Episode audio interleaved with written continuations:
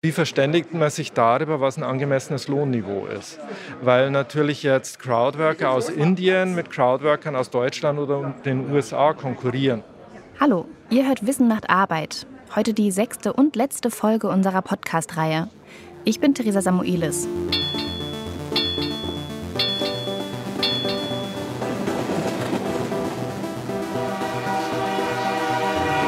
Wissen macht Arbeit.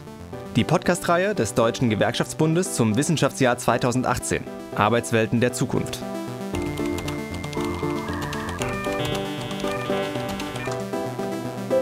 Wie kann ich Ihnen helfen? Als freie Grafikerin aus der Hängematte mal eben einen Flyer designen, als Studi in der Nachtschicht eine Online-Datenbank mit Zahlen füttern oder in der eigenen Firma in immer neuen Teams zusammenarbeiten. Das alles ist Teil unseres heutigen Themas. Wir sprechen nämlich über Crowdwork und Crowdsourcing. Wie der Name sagt, es geht hier darum, Arbeitskräfte über das Internet, also aus der Crowd, zu gewinnen und zu organisieren. Und zwar durch die Verlagerung von Arbeitsprozessen auf Online-Plattformen. Das funktioniert in zwei Richtungen.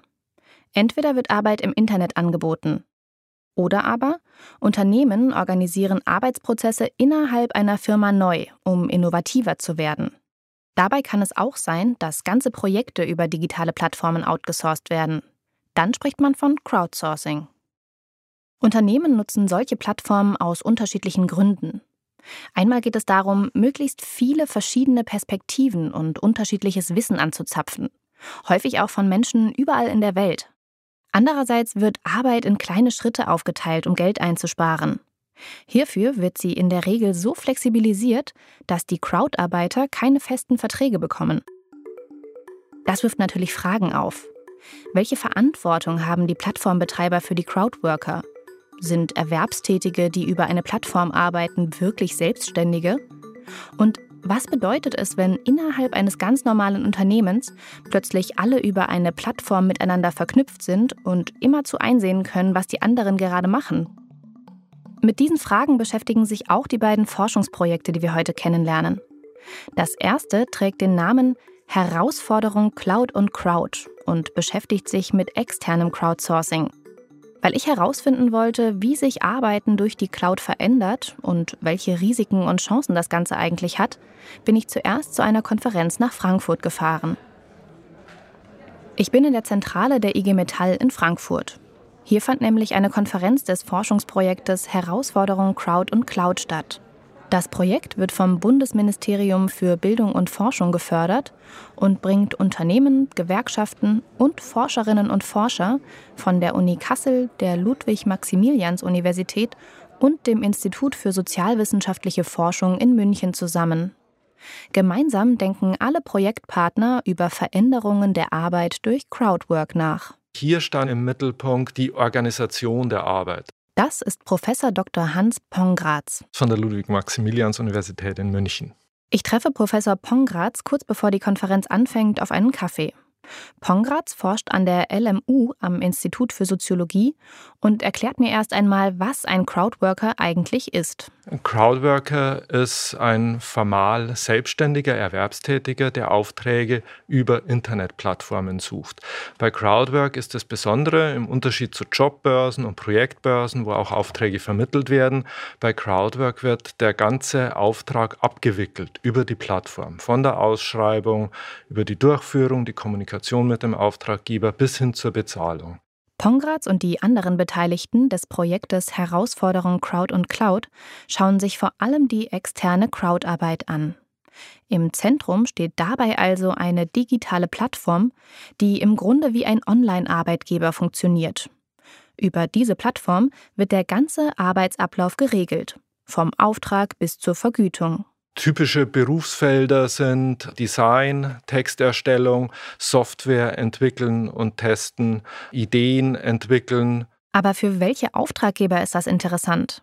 Und wie sieht die Arbeitsteilung auf solchen Plattformen aus? Die Auftraggeber sind ganz unterschiedlich je nach Plattform und das geht von Selbstständigen selber, die dort Aufträge an andere Selbstständige vergeben, bis zu den ganz großen Unternehmen. Also ein typischer Kunde wäre Facebook, die ihre Bilder äh, die eingestellt werden von Facebook-Nutzern, prüfen lassen, ob darauf die Inhalte vertretbar sind oder nicht.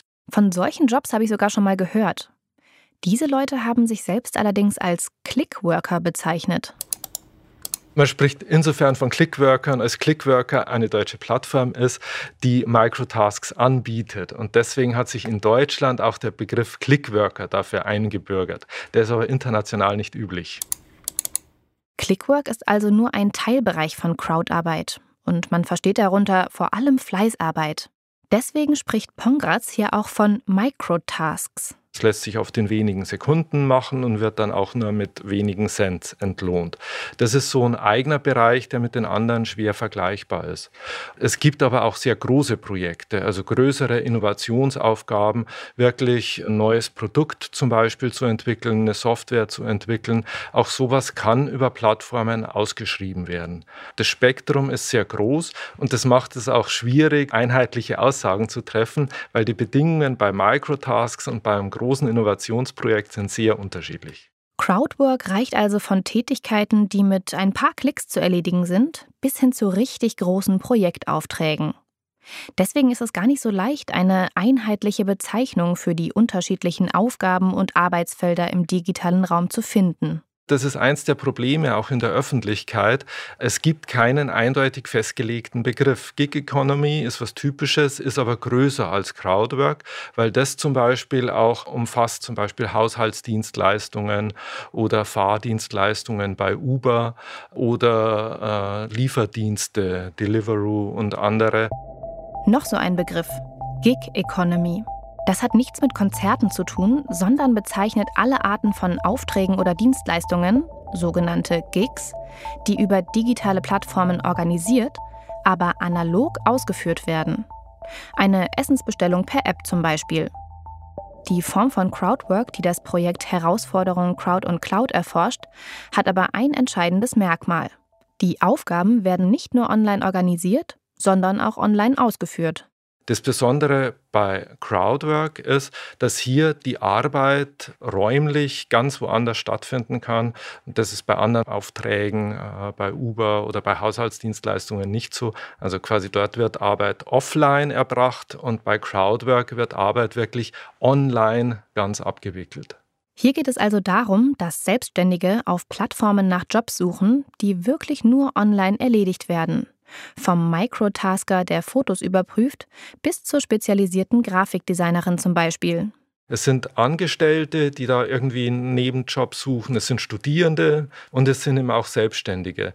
Typisch sind schon Konstellationen, wo jemand noch andere Anforderungen hat, also entweder noch eine andere Tätigkeit oder in der Familie gebunden ist und auch deswegen in der Zeiteinteilung frei sein will. Und das ist einer der großen Vorteile, dass man sich die Zeit, wann man den Auftrag ausführt, großenteils selber einteilen kann und das von zu Hause machen kann. So eine Flexibilität ist natürlich attraktiv. Gerade wenn man Familie hat oder gerade auf Weltreise ist und sich spontan etwas dazu verdienen möchte. Das Multitasking zwischen mehreren Online-Jobs und auch die Jobs suchen können aber auch ganz schön anstrengend sein, erklärt Pongratz. Finde ich überhaupt einen Auftrag? Wie ist der Auftrag bezahlt? Wie ist der Auftraggeber anschließend zufrieden? Und bekomme ich dann weitere Aufträge? Das ist ein Marktplatz und man hat alle Risiken dieses Marktes. Jetzt beginnt die Konferenz und Professor Pongratz und ich verabschieden uns. In der Pause nach dem ersten Vortrag treffe ich Christiane Benner. Sie ist zweite Vorsitzende des IG Metall-Vorstandes. Benner erklärt mir, dass die Zahl der sogenannten Solo-Selbstständigen, die ohne eigene Angestellte arbeiten, in Deutschland immer weiter steigt. Und auch, dass sogenannte atypische Beschäftigungsverhältnisse zunehmen. Dazu zählen Teilzeit oder Leiharbeit, Minijobs oder Mehrfachbeschäftigung. In Deutschland gibt es knapp 1,2 Millionen registrierte Crowdworker auf den wichtigsten Plattformen. Die wenigsten leben davon, indem sie Vollzeit für diese Plattform arbeiten, sondern meistens als zweite oder dritte Beschäftigung. Christiane Benner ist bei der IG Metall Ansprechpartnerin für das Projekt Crowd und Cloud. Weil ich möchte natürlich alle davon überzeugen, dass wir doch alle ein Interesse haben müssen an guter digitaler Arbeit, weil wir brauchen einen Kit, der unsere Gesellschaft zusammenhält. Es geht hier um eine soziale Frage und es geht um eine nachhaltige Gestaltung guter digitaler Arbeit und damit auch unserer Gesellschaft. Mit der steigenden Zahl an Solo-Selbstständigen kommt nämlich auch das Problem der sozialen Absicherung ins Spiel. Denn für sie besteht weder klassischer Arbeitsschutz noch eine solidarische Absicherung fürs Alter, bei Krankheit oder Arbeitslosigkeit. Darum müssen sich Selbstständige selbst kümmern. Wenn Sie sich überlegen, dass Menschen sich ungesichert auf diesen Plattformen verdingen und die werden dann krank, die werden dann arbeitslos, die werden älter, dann bleiben ja sozusagen die sozialen Folgekosten an immer weniger Menschen hängen. Nämlich die, die ordentlich über ihre Betriebe in der paritätischen Finanzierung noch unsere Sozialversicherungssysteme aufrechterhalten. Was Benner hier sagt, heißt, Menschen, die über Plattformen arbeiten, bekommen keine Unterstützung von den Plattformbetreibern für ihre soziale Absicherung. Wenn sie mit dieser Arbeit aber nur wenig Geld verdienen, können sie sich keine Kranken- oder Rentenversicherung leisten. Zu Ende gedacht kann das schnell Armut bedeuten, auch im Alter. Hier müsste dann die Allgemeinheit helfen, allerdings auf einem sehr niedrigen Niveau. Wir wollen keine Amazonisierung der Arbeitswelt. Das heißt, wir müssen auch Möglichkeiten haben, dass unser Rentenversicherungssystem und das Krankenversicherungssystem mit neuen Erwerbsformen umgeht. Unserer Einschätzung nach wird sich das massiver verändern. Es wird liquider werden. Und darauf muss auch die Politik eine Antwort finden. Diesen Begriff Amazonisierung der Arbeitswelt hat Christiane Benner selbst geprägt. Er ist an eine der ersten Klickarbeit-Plattformen angelehnt, die der Versandhandel Amazon unter dem Namen Mechanical Turk ins Leben gerufen hatte. Benner meint damit, dass sie und die IG Metall dagegen sind, dass Arbeitskraft eingekauft wird wie Billigware. Deswegen müssen die Treiber dieser Plattformökonomie einfach ihren Anteil zahlen. Das kann ja nicht sein, dass da die Gewinne privatisiert werden und die sozialen Folgekosten sozialisiert werden. Benner sagt also, es kann nicht angehen, dass Plattformen mit Dumpingpreisen einen Reibach machen, sich aber nicht am Sozialsystem beteiligen, wenn sie Festangestellte durch Freelancer austauschen oder auf der anderen Seite Beschäftigte als Selbstständige deklarieren. Darin liegt für sie der Hauptkritikpunkt am Thema Crowdwork. Ich wollte natürlich wissen, was die Plattformbetreiber zu diesem Vorwurf sagen und habe mich auf der Konferenz einfach mal umgehört. Ich habe mir gedacht, ich baue diese Plattform und dann fange ich da an zu arbeiten. Das war so ursprünglich auch so eine Idee. Dann habe ich die Freiheit, dann kann ich surfen und um die Welt reisen. Nicht jede Plattform startet aus der Perspektive heraus derjenigen, die dort auch arbeiten wollen. Das ist Bastian Unterberg. Er ist Gründer der Crowdsourcing-Plattform Jovoto und ist sich mit Benner in einem Punkt einig. Ich glaube eher, dass der Staat sich da oder die Politik sich Gedanken machen sollte, wie bereiten wir Menschen darauf vor, aufgeklärt mit solchen Angeboten umzugehen? Und wie schaffen wir Alternativen, damit man nicht irgendwie am Ende des Tages merkt, da entsteht ein neues Prekariat in Form von plattformbasierter Arbeit? Das Jovoto-Modell, das muss man dazu sagen, ist im Moment eher noch der Ausnahmefall innerhalb des Crowdsourcing. Jovoto bietet nämlich nicht nur Clickwork oder einfache Dienstleistungsaufträge an, sondern schöpft das volle Innovationspotenzial von Crowdsourcing aus. Die Plattform nutzt nämlich die kreativen Kompetenzen eines interdisziplinären Pools an Selbstständigen für sehr komplexe Aufträge. Jovoto vermittelt dabei zwischen großen Kunden von VW über Mercedes, über Coca-Cola, Audi, Total, die Deutsche Bank und kreativen Freischaffenden, die ziemlich gute Tagessätze zwischen 320 und 1200 Euro auf der Plattform verdienen. Die entwerfen dann zum Beispiel die Tankstelle der Zukunft oder ein neues Beauty-Produkt. Weil man sich über eine Plattform immer gleich ein komplettes und zum Projekt passendes Team zusammenstellen kann, geben die Firmen ihre Aufträge auch nicht einfach an ein Grafik- oder Ingenieurbüro raus. Das Team wird immer wieder neu zusammengewürfelt, je nach Bedarf und aus allen Ecken der Welt. Das sind dann eher so digitale Nomaden, die schauen dann irgendwie, ja, wo zahle ich vielleicht weniger Steuern, wenn ich äh, aus Hongkong meine Rechnungen schreibe, weil ich dort eine kleine Firma registriert habe und wo habe ich einen relativ guten Lebensstandard bei geringen Lebenshaltungskosten. Plattformen wie Jovoto tragen also ein bisschen zu diesem Klischee bei, dass man digitale Arbeit entspannt aus der Hängematte am Strand erledigt. Finde ich relativ kurz gedacht, weil was passiert mit den Menschen, wenn die dann merken, wow, ich habe jetzt zwölf Jahre die Welt bereist und irgendwie möchte ich doch zurück in die Heimat, weil meine Eltern werden älter oder ich möchte eine Familie gründen. Und das sind natürlich Fragen, die dann wieder an die Gesellschaft gestellt werden. Stichwort individuelle und kollektive Verantwortung. Davon hat ja auch Christiane Benner gesprochen. Die Fragen, wo zahle ich meine Steuern? Welches Sozialsystem möchte ich fördern und nutzen, sind also ein ständiger Begleiter der Crowdworker und auch ein Unsicherheitsfaktor. Crowdworker sind also nicht nur junge digitale Nomaden, die am Strand arbeiten, sondern auch Leute, die ein festes Zuhause haben, aber eben online arbeiten. Es geht hier im Kern also um eine neue Dimension von Arbeit, um selbstständige Arbeit auf globaler Ebene.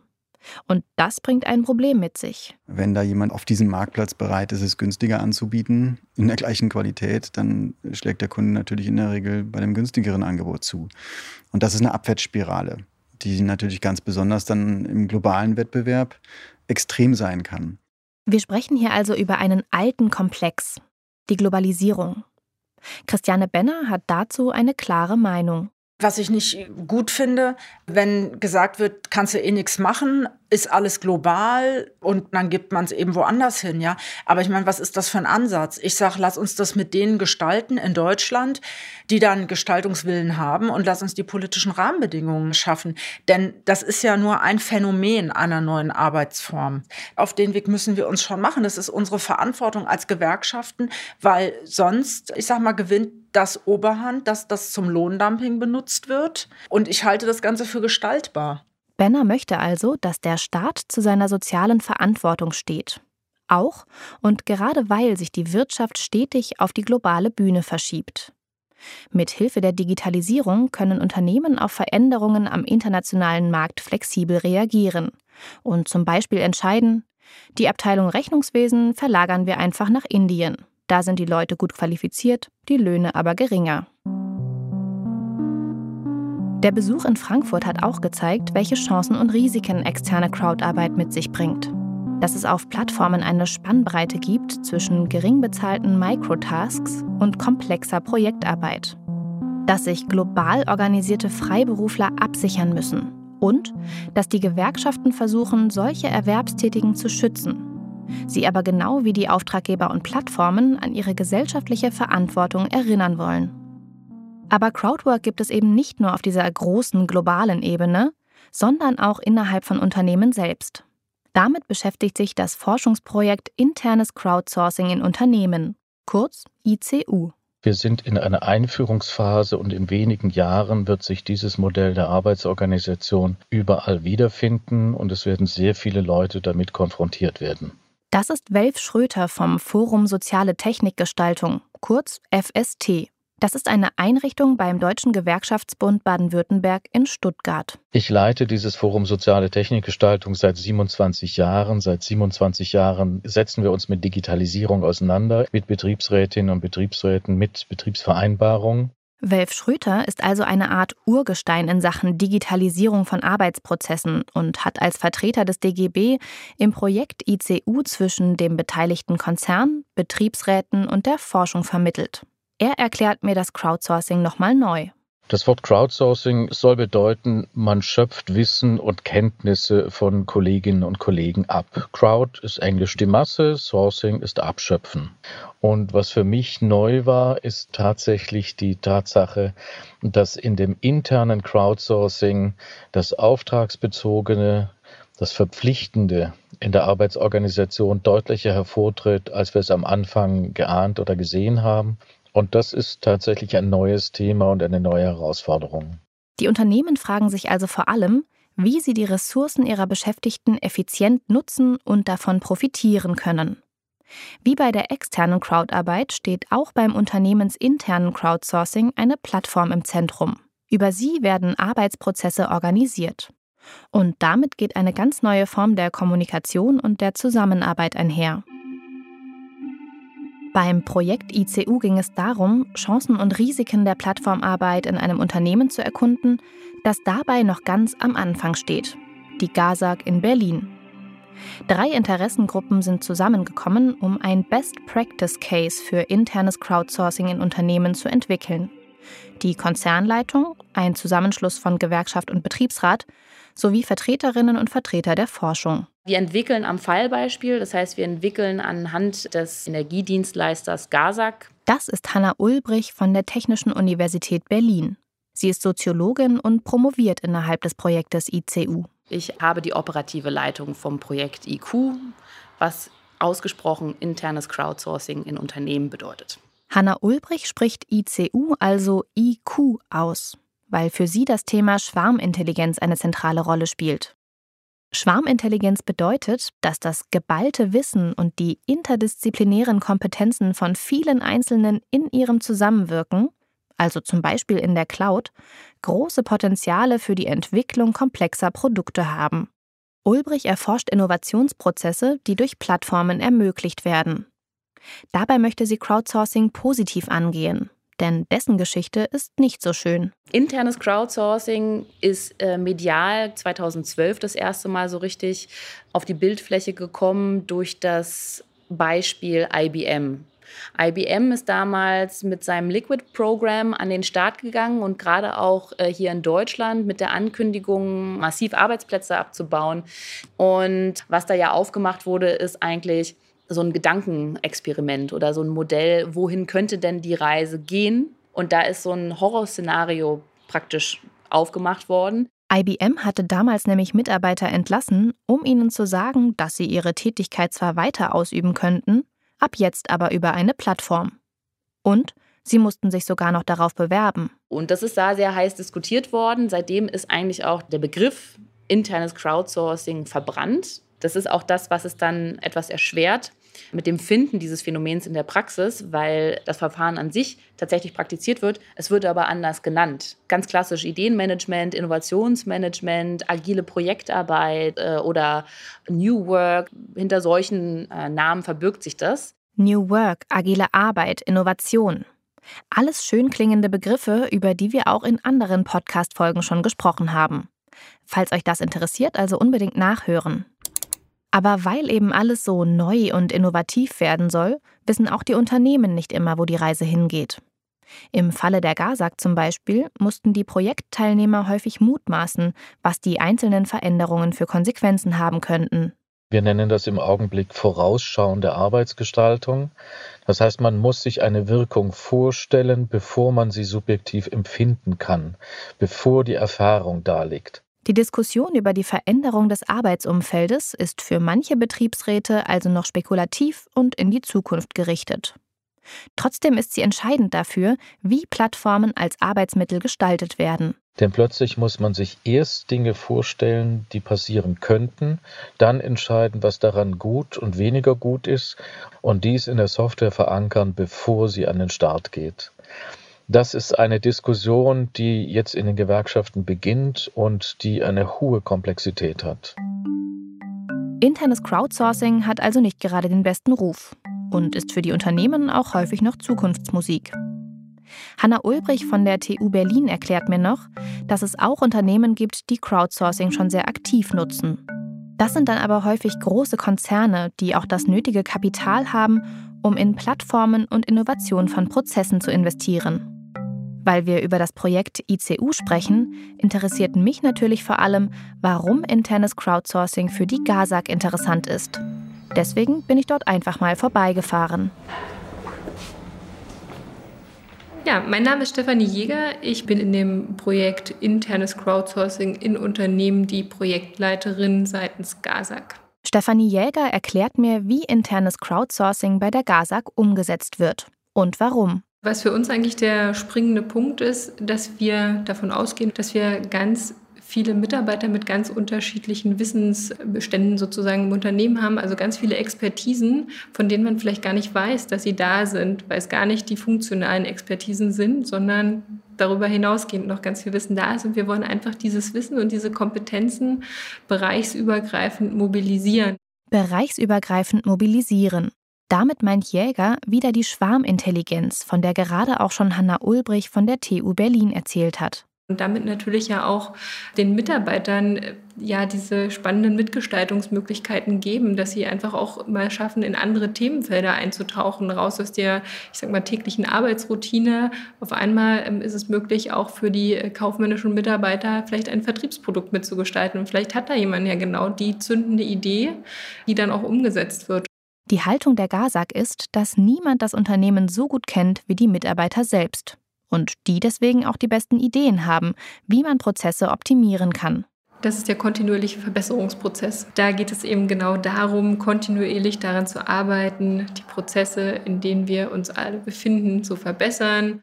Das meinte Welf Schröter vom FST vorhin mit dem Abschöpfen von Wissen. Abschöpfen und Erschöpfen kann allerdings nah beieinander liegen. Eine Etage tiefer treffe ich Andreas Otte und Chanse Kertin aus dem Betriebsrat der GASAG. Das wird teilweise auch sehr kritisch gesehen, weil auch vor dem Hintergrund der Historie unseres Unternehmens wir relativ viel Personal abgebaut haben, wo die Arbeitsverdichtung mittlerweile so hoch ist, dass im Grunde genommen innovative Gedanken gar nicht erst entstehen können, weil die Leute tagtäglich darum kämpfen, ihre tägliche Arbeit zu beschaffen. Das muss eindeutig auch mal so gesagt werden. Ich erzähle Stefanie Jäger von diesem Satz, der ihr natürlich nicht fremd ist. Schließlich haben Konzern und Betriebsrat über Monate miteinander diskutiert. Also es ist absolut freiwillig. Diese Plattform wird am Ende dann in unser Intranet eingebunden sein und wir hoffen natürlich, dass die Mitarbeiter Spaß daran haben und neugierig auf die Themen sind und äh, sagen, ja, ich möchte gerne meine Meinung teilen und ich habe hier auch eine Idee und ich habe hier Vorschläge. Aber es liegt natürlich ganz stark ähm, ja, an, dem, an dem Willen des Einzelnen, da mitzumachen. Die GASAG hat mit dem Betriebsrat also entschieden, dass die Plattform erstmal das ersetzen soll, was früher eine Box für anonyme Verbesserungsvorschläge von Seiten der Mitarbeitenden war. Aber irgendwann, erklärt mir Stefanie Jäger, soll die durchaus anders genutzt werden. Für das, was man konzeptionelles Arbeiten nennt. Wo einer auf die Arbeitsergebnisse des anderen aufbaut. Das ist, was Schwarmintelligenz grundsätzlich ausmacht die Fähigkeit, auf die Handlungen der anderen einzugehen. Das ist natürlich schon unser Ziel, zu schaffen, auch in der Crowd wirklich an Themen zu arbeiten. Also nicht nur Vorschläge einzusammeln, sondern wirklich zusammenzuarbeiten. Und dann ist natürlich auch eine Frage, die man sich stellen muss, auf welcher technischen Plattform passiert das eigentlich? Aber so weit sind wir noch gar nicht. Hierfür müssen Beschäftigte nämlich angeregt werden, sich außerhalb ihrer eigentlichen Arbeitsanforderungen zu beteiligen. Heißt, sie müssen motiviert werden. Zum Beispiel durch Gamification-Prozesse, die zu einem spielerischen Wettbewerb innerhalb der Belegschaft führen sollen. Das ist für die Betriebsräte nicht unbedenklich, wie mir Andreas Otte erklärt. Mitarbeiter haben immer Angst vor Veränderungen.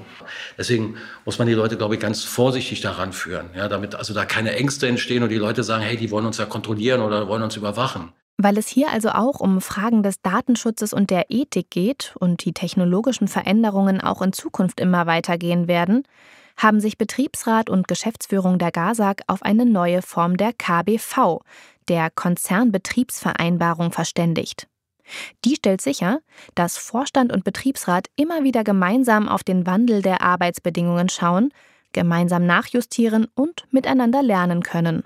Wir haben diese KBV auch lebende KBV genannt, weil wir gesagt haben, wir müssen uns da, glaube ich, sukzessiv monatelang mit auseinandersetzen. Dinge, die bei uns herangetragen werden, müssen wir, glaube ich, neu regeln, äh, weil wir im Moment noch nicht absehen können, in welche Richtung es gehen wird. Internes Crowdsourcing wird also durchaus mit Vorsicht angegangen. Es geht hier um Fragen des internen Wettbewerbs, der Datentransparenz und auch der Motivation von Seiten der Beschäftigten. Trotzdem sehen die Betriebsräte auch Positives. Denn innerhalb eines konservativen Betriebes, wie Betriebsrat Andreas Otte die GASAG nennt, gibt es viele, die sich zum Beispiel nach besserer Kommunikation zwischen den Abteilungen sehnen. Und natürlich wollen sie dem eigenen Unternehmen seine Wettbewerbschancen nicht verbauen. Nach dem Besuch bei der GASAG ist mir vor allem die lebende Konzernbetriebsvereinbarung in Erinnerung geblieben. Das fand ich irgendwie sehr treffend. Gar nicht nur für das Thema Crowdwork, sondern generell für Veränderungsprozesse in der Arbeitswelt. Gemeinsam kann man immer wieder reflektieren, nachjustieren und prüfen, unter welchen Bedingungen Schwarmintelligenz gelingen und zu guter digitaler Arbeit beitragen kann. Denn, so viel ist sicher, wir sind zwar fast am Ende mit dieser Podcast-Reihe, aber noch lange nicht mit der Veränderung der Arbeitswelt. Keiner wünscht sich eine Arbeitswelt, bei der man im Grunde von einem übers Netz vermittelten Arbeitsauftrag zum nächsten hecheln muss. Erinnert ihr euch an diese Stimme? Das war Lothar Schröder aus dem Bundesvorstand von Verdi.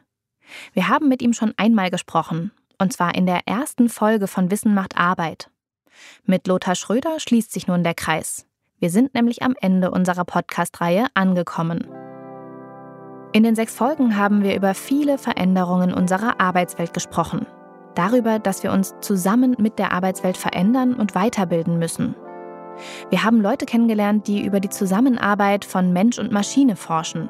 Und Leute, die sich mit der Frage beschäftigen, wie gut es eigentlich für unsere Gesundheit ist, permanent erreichbar zu sein. Die wichtigste Erkenntnis auf dieser Spurensuche war für mich jedoch, wir müssen keine Angst vor dieser Zukunft haben. Im Gegenteil, wenn wir alle, Beschäftigte, Arbeitgeberinnen und Arbeitgeber, Gewerkschaften und Betriebsräte, den Veränderungen unserer Arbeitswelt offen begegnen, ihnen gegenüber aufgeschlossen bleiben und den Wandel gemeinsam gestalten, werden jede Menge spannende Herausforderungen auf uns zukommen. In diesem Sinne sage ich Tschüss. Das war Wissen macht Arbeit, die Podcast-Reihe des Deutschen Gewerkschaftsbundes im Rahmen des Wissenschaftsjahres 2018. Arbeitswelten der Zukunft. Der Podcast wurde gefördert vom Bundesministerium für Bildung und Forschung. Ich bin Theresa Samuelis und sage Danke fürs Zuhören und dass ihr mich auf meiner Spurensuche zur Zukunft der Arbeit begleitet habt. Bis bald!